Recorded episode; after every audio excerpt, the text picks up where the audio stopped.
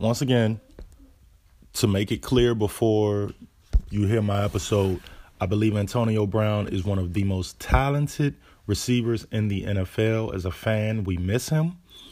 I think Antonio Brown is a very bright gentleman. I didn't make this clear in my episode, so I wanted to to put this um as a pre as a prequel to the episode. All of these accusations, I really do not believe any of them, especially the sexual assault accusation. I do not believe it. I do not believe this gentleman did that. Um, if you look into the circumstances and look into the individual making the accusations, you can totally understand why I wouldn't believe it. And once again, innocent until presumed um, until proven guilty. And he hasn't even been, you know, no no charges have ever been brought up for this stuff. So once again, I think for a lot of us seeing these tweets day after day after day, good guy. You know what I mean? Been through a lot. The golden boy of his family, like he said, you know, but I don't know how to say it without, you know, him feeling as though I'm being disrespectful. I do feel like at this time people are ignoring someone who clearly needs some help. You know, they're ignoring someone that whether they know it or, you know, I don't know, whether whether AB knows it or the NFL knows it, the way they're treating him is going to be looked at I, th- I think in history as to how the NFL treats people who may be having a, a mental issue, man. I think we all go through mental issues, just like people go through physical issues. Million dollar facilities for physical health. What are they doing for mental health? So I just want to say that. And I just want to say, once again, as a fan, I want them back in the league. As a fan, I, I just honestly, as a fan and as a as a human to human, I do believe you guys are handling this completely wrong. NFL, you are fumbling this one. And AB, I think nothing but the world of you, man. I think you're a very bright guy. Um, I think you going to um, going back to school and and continue education is one of the best things you can do. And I just hope you don't view this episode as as someone attacking you because I listened to it again and I took it down because I thought you might take it the wrong way. But once again, after just like, you know, just seeing the tweets over the last few days and everything like that, I'm putting it back up, you know, because I think someone needs to hear this, whether it's UAB or, or the NFL or the Patriots, someone needs to hear this. So please listen to the episode and just give me your thoughts on the episode.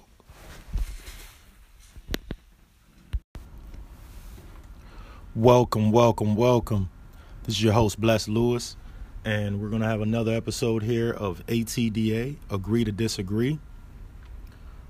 This is uh we're about halfway through my first season on this podcast and what is going to be a reoccurring theme will be uh, mental health, men's mental health and uh, more specifically black men's mental health. So today's episode uh, will be about a uh, a black man's mental health and, and black man's mental health in general, but I'm going to focus specifically today on Antonio Brown, the wide receiver, one of the best wide receivers in, in my opinion in the NFL or or that was in the NFL, and the way he's being handled at this time from all of his outbursts and and different things he's been accused of. If you're not familiar, I'll give a quick summary of, of AB's situation. AB forced a trade. His I'm going to refer to him as AB. We're talking about Antonio Brown, and I hope he doesn't get offended by anything that I'm going to say here. I hope none of the uh, NFL owners get offended by any of the things I'm going to say here. But uh, Antonio Brown forced a trade out of Pittsburgh. He was playing for the Pittsburgh Steelers. Um, it was a really you know loud type of thing and they're known to be a quiet organization and and they decided to go ahead and trade him he was traded to the oakland raiders where he had a outburst with the general manager and he accused him of uh you know being racist and things of that nature and he just he had an outburst through all that he was going through he had a lot of physical things he was going through some of them to his own doing you know, he, he kind of brought on himself. Maybe he was trying to get his feet right or get his, his body correct, and he he damaged his feet at one point. But he was ready to go and ready to play, you know, uh, at some point in their training camp after missing quite a bit of training camp, and he was ready to go, ready to play for, for week one. He was ready to perform on the field. Um, unfortunately, had an outburst with the GM where where they had a mis- disagreement, and uh, maybe he was very passionate and and his side of, of what was going on, and that resulted in them releasing him. Um, not only that, he did miss quite a bit of practice because of uh, the physical and and uh, mental things he had going on. To me, it was mental things going on. He had a, a big issue with his helmet.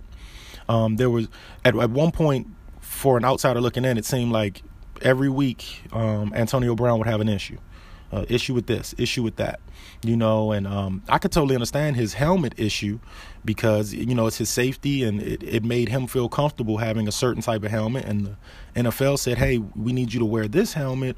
Um, in order to be safer, but he, he didn't feel that way, and it's totally understandable. He had to he agreed to dis. I mean, they agreed to disagree.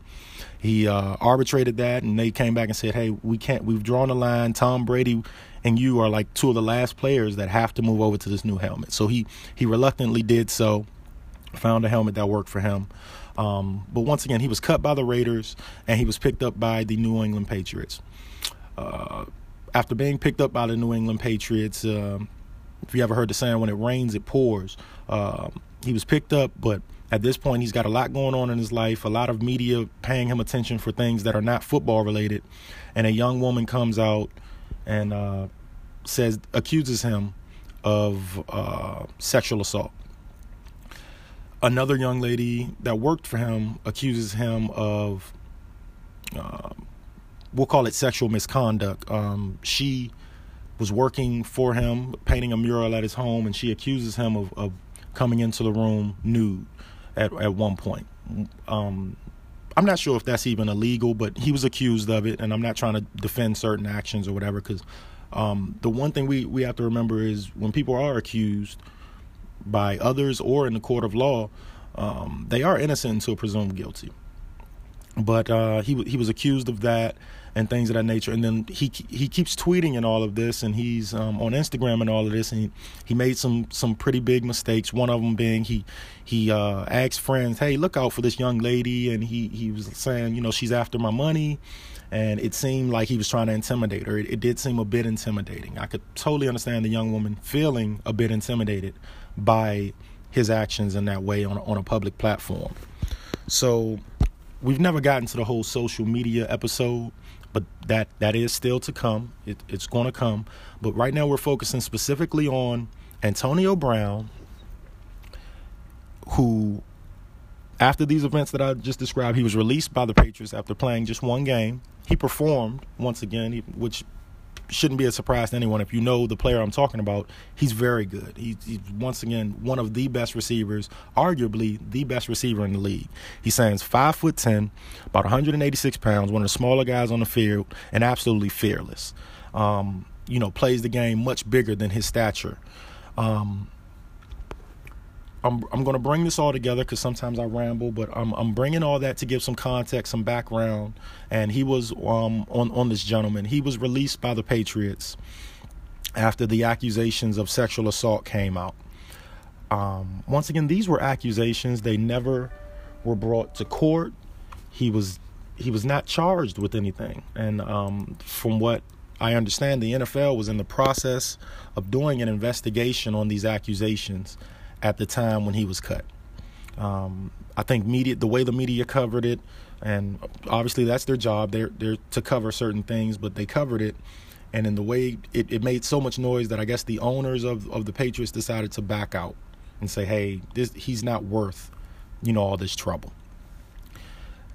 Here's where I start to have an issue. Um, if you if you know football in 2016 um, if you watch the playoffs, Vontaze Burfict laid one of the most violent hits I've ever seen in football on Antonio Brown.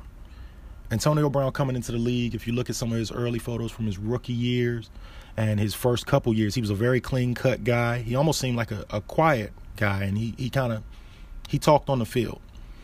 and um, this this ties into that was one of the most violent hits I've seen. I'm a millennial, so I know back in the day there were even more violent hits. And you know, he was out on his feet after being hit by this guy. He goes down, his head bounces off of the turf. You know, something that could really affect you. If you were hitting your leg that way, it would break your leg. If you were hit directly in your leg the way he was hitting the head, it would break your leg. It would break your arm if you were hitting your arm that way. And to me, I don't think he's been the same since. Um, I think that, along with a lot of other hits that you're going to take as a guy that goes over the middle, because once again, fearless. There are receivers that would not go over the middle. Much bigger than this guy, fearless. He would go over the middle, he would catch the ball, take the hit, and, and possibly get you some YACs, some yards after catch.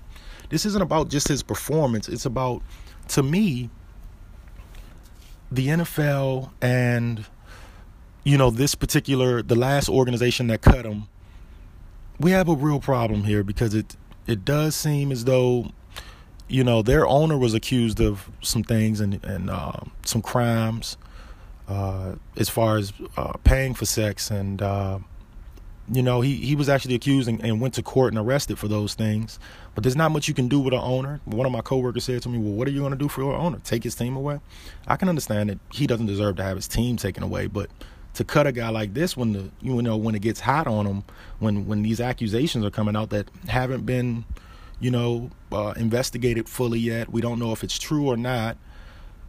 And he he loses his job loses millions of dollars. He's probably taking care of family and things of that nature. I just i just that doesn't sit well with me.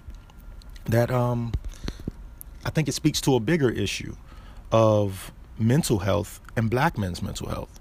When I look at the tweets, the tweets are what stood out to me. The tweets that uh, Antonio Brown had over these, I would say, is all of this transpired in about an eight week period. Over this two month period, some of these tweets, and even the young lady where he was accused of, um, you know, intimidating her by adding her on a text chain or on an Instagram message chain and putting her out there like that.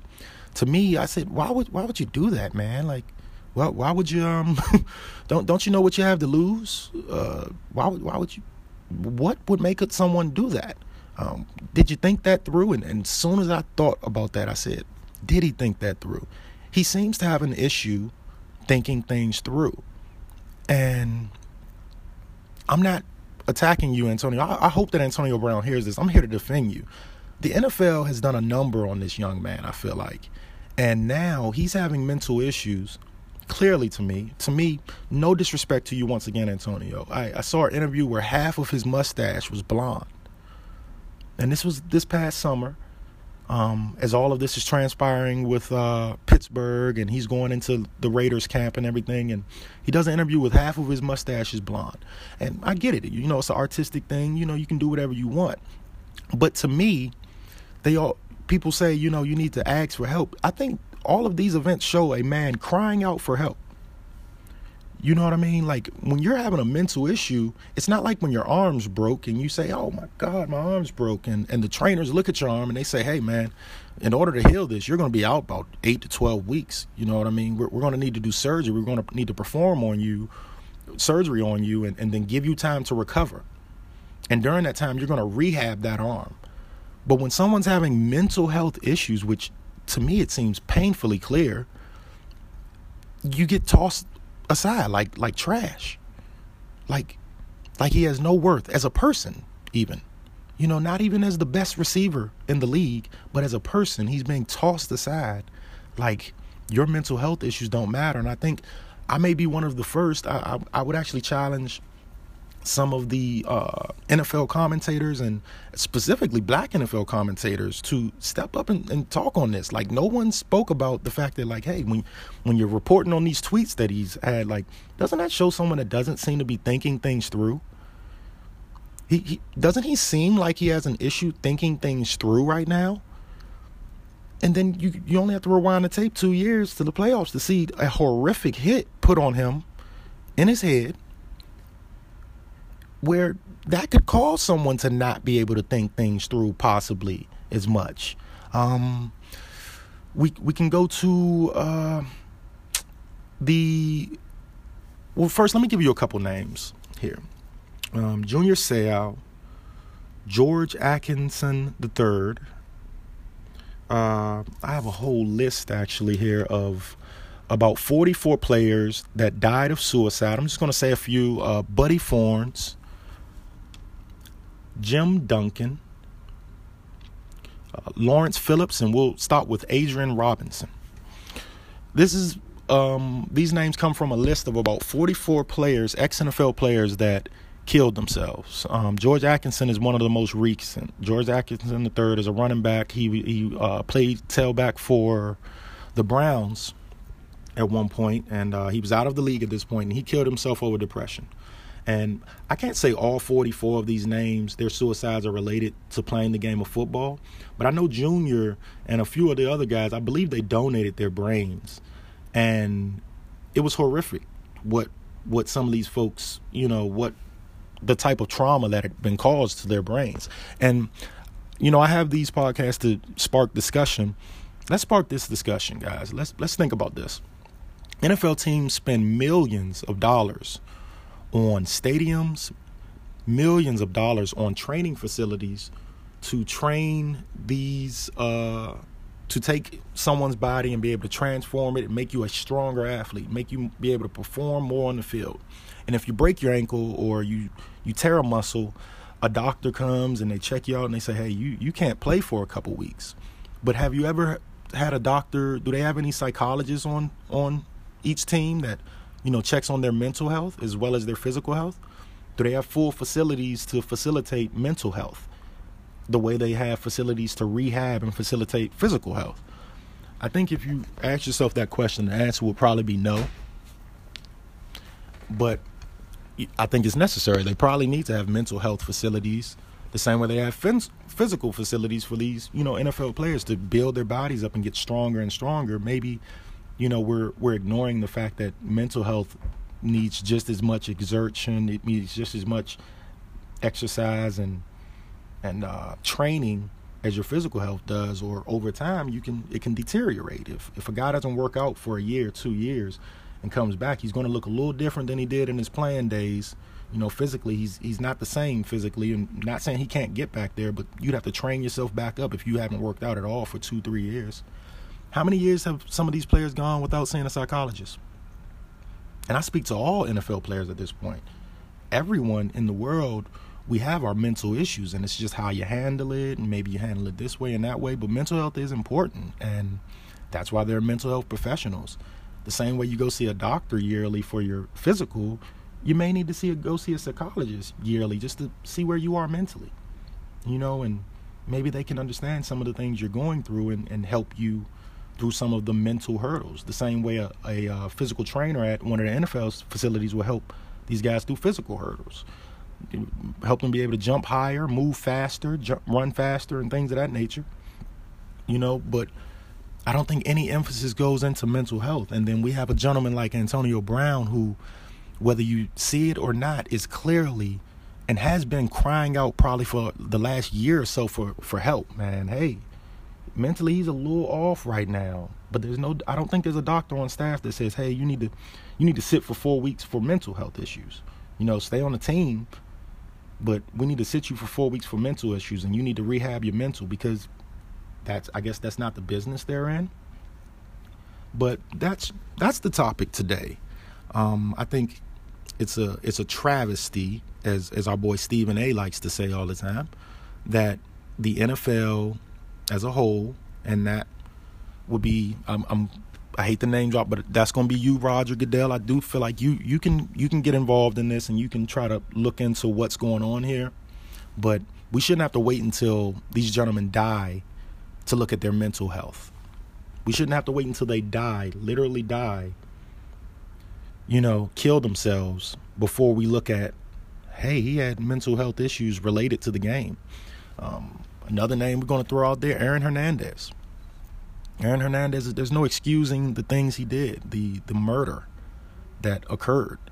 But he never played another snap of football after that murder and, and after he killed himself, they looked at his brain and they showed significant CTE signs. You know, and you you can't necessarily say it didn't affect him. You know, he may have already been a violent man. He he had a past and everything, but you know, I don't want to go into just Aaron, but all 44 of these gentlemen that are on this suicide list I'm looking at here of ex-players that that killed themselves. I'm willing to bet all 44 of them had some kind of mental issues related to football. And even if it wasn't related to football, people have mental issues. You know what I mean? These 44 they had their issues and it caused them to kill themselves. Not all of them were convicted murderers like Aaron. A lot of these guys, like Junior, were just living out retirement and weren't able to handle the day to day, you know, life right now. So that this is just something to bring up some discussion here, guys, on you know mental health, uh, men's mental health, black men's mental health, and specifically Antonio Brown. Um, I, I I ask everyone, all my listeners, the question of how does someone um, ask for help when they're hurt um, physically, or how does someone ask for help when they're hurt mentally? I think all the tweets and all the Instagram messages and, and just Antonio Brown's public behavior, if you will, over the last year is of someone that's saying, hey, I probably need some help here. I'm not able to make probably the best decisions on my own right now. Uh, i have an inability to think things through. I'm sure when he wrote that message um, about the young lady and he's you know notifying his friends and saying, "Hey, this this young lady's trying to get me for my money," and blah blah blah blah. I'm sure he didn't think, well, after I write this, this could cost me three, four, five million dollars. I'm sure he didn't think about that. But if you look over the last year, there, there's been multiple occasions where it seems like the gentleman hasn't thought some things through. And I don't think that only falls on him, man. I think, you know, people give the signs that they're going through mental health issues. It's what do we do with it? Do we ignore them? Or do we even worse, discard them? The way that Antonio Brown is being discarded? Completely discarded. Can't work over accusations. And yet, you know, some folks are convicted of things and they're still working, but this gentleman was accused of things. Not proven, anything, and he's he's out of the league right now. Can't make a living for his family right now. And once again, the bigger point is who's looking out for Antonio Brown's mental health and all of the players in the NFL. You know, 70% of the players in the NFL are African American, approximately 70%. That's why, you know, the title of this has to be Black Men's Mental Health to me because as a whole, the league probably should look at the mental health of their players, but 70% of the league is made up of black players. And you got 32 majority owners who are are not African American. You know, and I mean, I don't we're not going to get into a race thing over this, but you know, maybe there's something to that. You know, maybe there's a little something more to that. But specifically on mental health, how do how does someone that has mental health issues cry out for help? Because it looks like for 44 different guys here, the way they cried out was by taking their lives. And we shouldn't have to wait until that point